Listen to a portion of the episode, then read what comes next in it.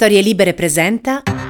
Buongiorno, ben trovati in questo nuovo appuntamento di Quarto Potere, la rassegna stampa di Storie Libere. Giovedì 13 aprile 2023, come sempre in voce Massimiliano Coccia e come sempre andremo a scoprire quello che ci riservano i quotidiani che troverete questa mattina in edicola. Da un rapido sguardo alle prime pagine i temi economici e relativi alle nomine segnano un po' l'agenda di questi giorni. Il Corriere della Sera apre eh, proprio con le nomine dopo le tensioni, eh, Meloni sceglie Cingolani, gli alleati la spuntano su Scaroni e Cattaneo, dicevamo ieri appunto le partecipate di Stato sono andate a rinnovo,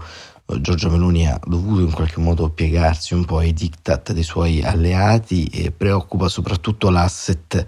che appunto consegna de facto Enel a un'accoppiata inedita, quella appunto dell'ex presidente di Eni Paolo Scaroni e dell'ex manager di Telecom Cattaneo e la Repubblica invece si concentra sui leaks che agitano l'Europa. C'è stata una fuga di notizie, come sapete, dal Pentagono fra i dossier militari statunitensi finiti in rete la posizione di 38 paesi sulla fornitura di armi a Kiev. C'è anche l'Italia a caccia alla talpa del Pentagono gli alleati di Washington minacciano conseguenze nella cooperazione di intelligence. E poi nel taglio centrale su Repubblica c'è eh, questa diciamo ormai che è diventata una sorta di call case l'Orsa JJ4 che eh, sarebbe la responsabile della uccisione del runner nei boschi di Caldes in Trentino Alto Adige Paolo Cognetti l'orsa che ha ucciso Andrea è recidiva il TAR la lasciò libera. E questo è un tema che al di là delle ironie racconta eh, molto di quanto stiamo vivendo in questa fase storica, ci si concentra ancora una volta sul problema finale, ovvero un orso che aggredisce un runner e non sul problema centrale del rapporto tra la natura, e la biodiversità e il nostro mondo che eh, abbiamo intorno, un mondo che ovviamente si sta antropizzando sempre di più, fornendo occasioni di contatto ad animali che un tempo incrociavamo solamente sulle nostre strade in modo sporadico, ma che un inquinamento delle città in modo incontrollato, la presenza di rifiuti, di cibo e quindi di poteri attrattivi nei confronti degli animali hanno reso in qualche modo sempre più vicini a noi. Basti pensare al caso dei cinghiali a Roma, che ormai sono diventati una presenza quasi come i gatti. Ma insomma si continua invece a parlare sempre, purtroppo in questo caso è una storia molto triste del problema appunto finale. E il giornale sulle nomine Meloni accontenta tutti, la stampa nomina il compromesso di Meloni e poi libero che dà una bordata dell'Ish Line 100 femministe contro Ellie Line, un gruppo di donne scrive ad Ellie diciamo no all'utero in affitto. Ricordiamo che Ellie Line è una segretaria del Partito Democratico e al momento insomma con tutto questo tram tram si trova ancora in ferie, Boatos dicono che tornerà nella giornata di domani, ma staremo un po' a vedere. Il Fatto Quotidiano se la prende con Marta Cartabia, il bavaglio Cartabia fa sparire delitti e indagini, il rapporto dei cronisti lombardi non si sa più nulla. Le notizie silenziate, due assassini a Napoli, gli indagati Covid, Jesse e Web travolte sul A24, insomma, diciamo la riforma Cartabia è alla prova di quanto accade anche all'interno della stampa giudiziaria. Forse dalla stampa, caro fatto quotidiano, scompaiono le indagini perché non ci sono più editori che le pubblicano. Ma andiamo avanti, la verità, via libera la commissione che indagherà sui vaccini, il titolo della verità e ancora il messaggero statali aumenti dopo i tagli e il domani invece il giornale ora diretto da Emiliano Fittipaldi che nel frattempo ha preso il posto di Stefano Feltri, le nomine si trasformano in suc Meloni cede a Salvini e Letta. Questo articolo di Giovanna Faggianato ci racconta un po' nella sintesi quello che è successo ieri. Cominciamo proprio da questo. Fagianato scrive su Domani che la Premier Giorgia Meloni aveva deciso di presentarsi all'ultimo giorno disponibile prendendosi tutti gli amministratori delegati delle partecipate di Stato, che insieme valgono qualcosa come 150 miliardi di quotazioni in borsa. Ha scelto nomi non scontati, guardando anche, ma non solo al Quirinale, rinunciando a cambiarne due su cinque e facendo imbestialire gli alleati. La Presidente del Consiglio è partita dalla convinzione di giocarsi una partita personale sugli amministratori delegati di Enel, Poste, Leonardo e Terna. Scalzi alleni non è mai stato messo in discussione e di non poter tradire le promesse fatte mesi fa a Stefano Donnarumma e Roberto Cingolani che a Palazzo Chigi si mantengono come si mantenevano a Colle Oppio. Ma non c'è riuscita e ha dovuto rinunciare a molto, e cioè a dare a Stefano Donnarumma la poltrona di Enel che invece ha lasciato il posto al di amministratore amministratore delegato che fu guidato da Francesco Starace a Flavio Cattaneo, cioè il manager esperto vicepresidente esecutivo di NTV e per tre volte a Didi Terna, su cui puntava Matteo Salvini. Ha dovuto cedere anche su Paolo Scaroni, richiesta avanzata da Gianni Letta per Forza Italia, e quindi cedere anche alle sue credenziali di atlantismo senza se e senza ma ha mantenuto però la scelta, apprezzata trasversalmente, di nominare il comandante generale della Guardia di Finanza Giuseppe Zaffarana a presidente di Eni e non ha mollato sulla casella di Leonardo, affidandola contro ogni previsione a Roberto Cingolani, sostenuto anche da Claudio Descalzi e alla presidenza l'ex rappresentante NATO in Afghanistan Stefano Pontecorvo, questa sì una prova di atlantismo. I rapporti di forza con la Lega e Forza Italia erano il ragionamento di Meloni, sono dalla sua, i sondaggi anche, ma nella sua convinzione di perdersi il bottino senza pagare un prezzo alto, non ha fatto i conti con l'effetto collaterale più istantaneo e concreto della sua strategia, cioè l'apertura di un suc infinito su ogni casella con gli alleati, e non solo sulle presidenze o sui consiglieri da infilare nei CDA, che dovranno essere peraltro pieni di donne per bilanciare la mancanza ai vertici, ma su tutto quello che sarà nel potere della politica decidere da qui alle prossime settimane, se non mesi. Insomma, da un tavolo che non si doveva aprire, i tavoli di trattativa si sono moltiplicati all'infinito e anche la posta degli amministratori delegati è stata ribaltata. Meloni, scrive Fagianato, ha dovuto cedere anche per mettere fine alla gestione caotica mai vista sulle nomine, con lo slittamento dell'accordo fuori tempo massimo rispetto a quanto la stessa maggioranza aveva fatto trapelare, il ministro che teoricamente sarebbe competente, Giancarlo Giorgetti, costretto a rinviare la partenza per gli Stati Uniti, dove peraltro è in agenda gli incontri con le agenzie di rating per assicurare sulla posizione finanziaria italiana.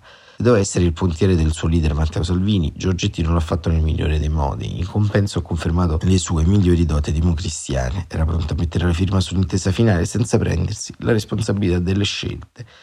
Il leader leghista, continua Fagianato, però non era d'accordo. Salvini non aveva capito per tempo che per ogni casella di riempiva in anticipo a partire dalla presidenza MPS, assegnata quasi per competenza territoriale elettorale, nello schema si toglieva la possibilità di vendicarne una nel momento cruciale della partita, ma alla fine ha ribaltato lo schema e ha costretto la Presidente del Consiglio a scegliere tra Donnarumma e la prima amministratrice delegata donna, Giuseppina Di Foggia. Ieri le liste di Terna non erano incluse nel primo comunicato del MEF, un premio speciale in tutta la vicenda va al ministro Lolo Brigida, esautorato come tanti da Meloni nella partita che che dopo gli scontri frontali di martedì e ancora il piano delle trattative ha dichiarato a me sembra che il clima sia molto sereno e tutte le forze della maggioranza stanno lavorando in termini sinergici per arrivare alla scelta e all'individuazione delle persone. Almeno l'umorismo non manca, diceva Gianato, e questo diciamo che è un tassello importante che eh, Giorgia Meloni mette al suo interno, ovvero quello di aver portato a casa una serie di nomine pesanti che compongono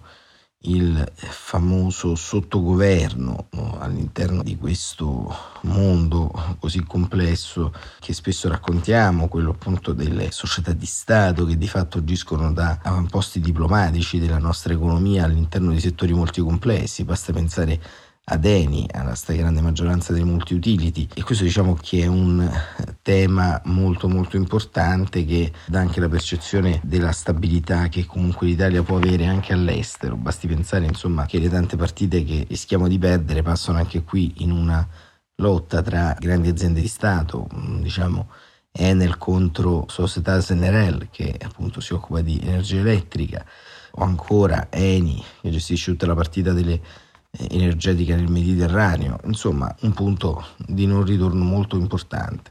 Francesco Bei sulla Repubblica fa un'analisi su questo e a parte che continua a chiamare titolista di Repubblica il Presidente del Consiglio donna sempre Giorgia, Giorgia come se fosse un'amica sua punta sull'usato sicuro, ma è costretta a scendere a patti. E noi cambieremo questo titolo e diremo Meloni punta sullo stato sicuro, ma è costretta a scendere a patti, come si farebbe con qualsiasi politico maschio, ma penso che insomma questo tema ce lo porteremo fino nella tomba. Comunque Francesco Bei scrive che nel tran tran del governo tra proroghe di provvedimenti traganti e consigli europei a vuoti, Giorgia Meloni per la prima volta sperimenta l'ebbrezza del vero comandare, che come insegnava Andreotti si riduce essenzialmente nel nominare.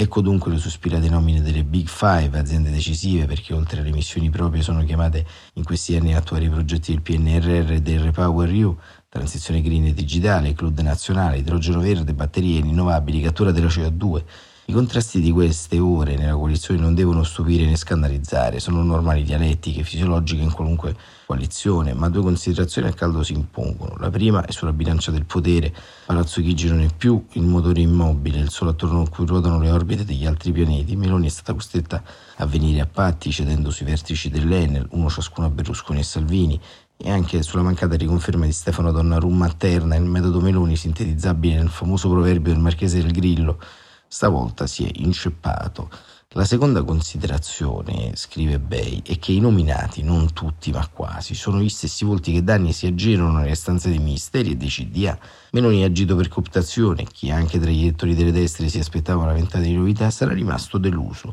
come ha fatto notare Matteo Renzi con una punta di malizia. Molti dei nomi che girano sono nomi che abbiamo individuato e promosso noi. Non è necessariamente un male, scrive Bay, anzi una fortuna che non siamo stati nominati personaggi come Lantier Euro Angelo Maria Rinaldi, ma dimostra che una classe dirigente all'altezza di guidare aziende così strategiche non si improvvisa dal nulla. E questo appunto un commento sul quale ci mettiamo un po' la firma. Nel mentre eh, si agitano gli spettri di una nuova scissione all'interno del campo largo ristretto del terzo polo perché Calenda e Renzi stanno litigando, se ne stanno dando di santa ragione. Però noi siccome siamo un po' diciamo nostalgici, ci immergiamo per chiudere questa rassegna stampa nella nostalgia, nel racconto di Filippo Ceccarelli che ci racconta dei duelli forse un po' più importanti che sono avvenuti nell'arco della storia repubblicana. E se Calenda e Renzi parlano di soldi per le campagne elettorali, della Leopolda, dello sciogliere dei partiti, Ceccarelli ci racconta quando da Spadolini a Visentini, da Andreotti a Fanfani, quando i duelli lacerano i partiti. Ceccarelli scrive che di solito la distruzione di un esperimento politico non dipende dai suoi nemici, ma dall'opera di quelli che ne rivendicano il possesso. Se poi i contendenti sono due, la faccenda si aggrava, infatti peggio di come sta deragliando il progetto terzopolista di Renzi e Calenda non si era mai visto.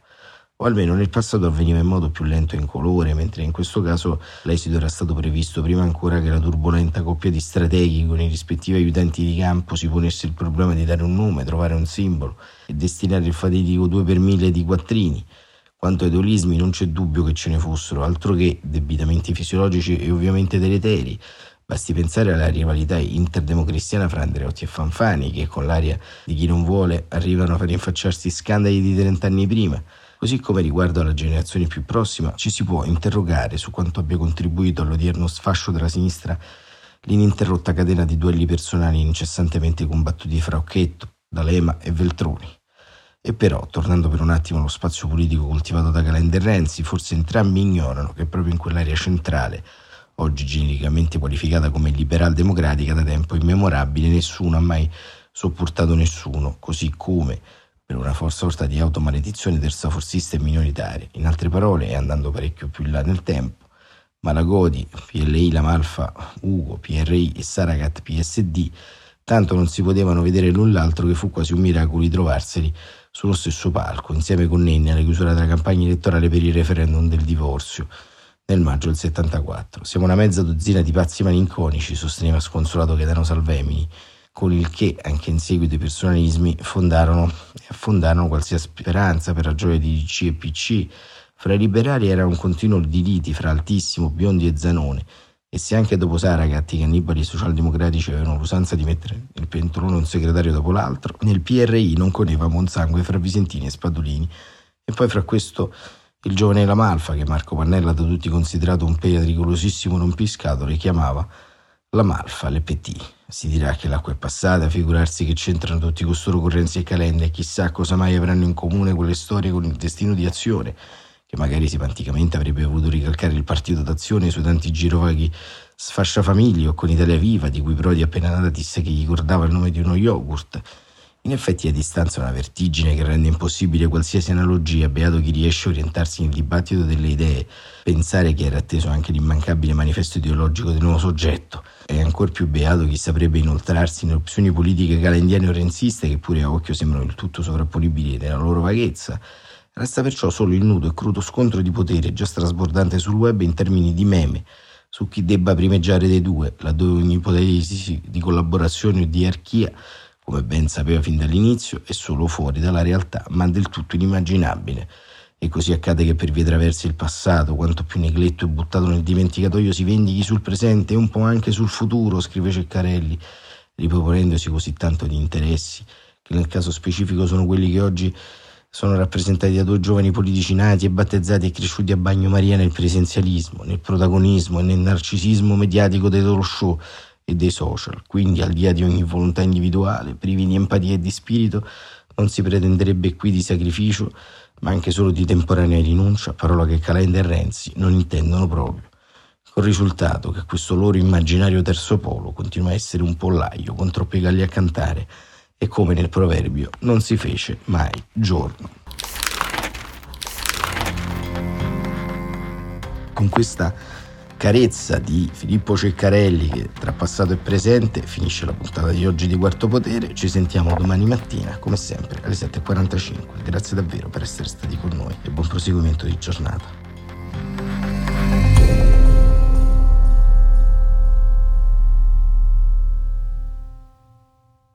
Una produzione storielibere.fm di Gianandrea Cerone e Rossana De Michele. Coordinamento editoriale Guido Guenci.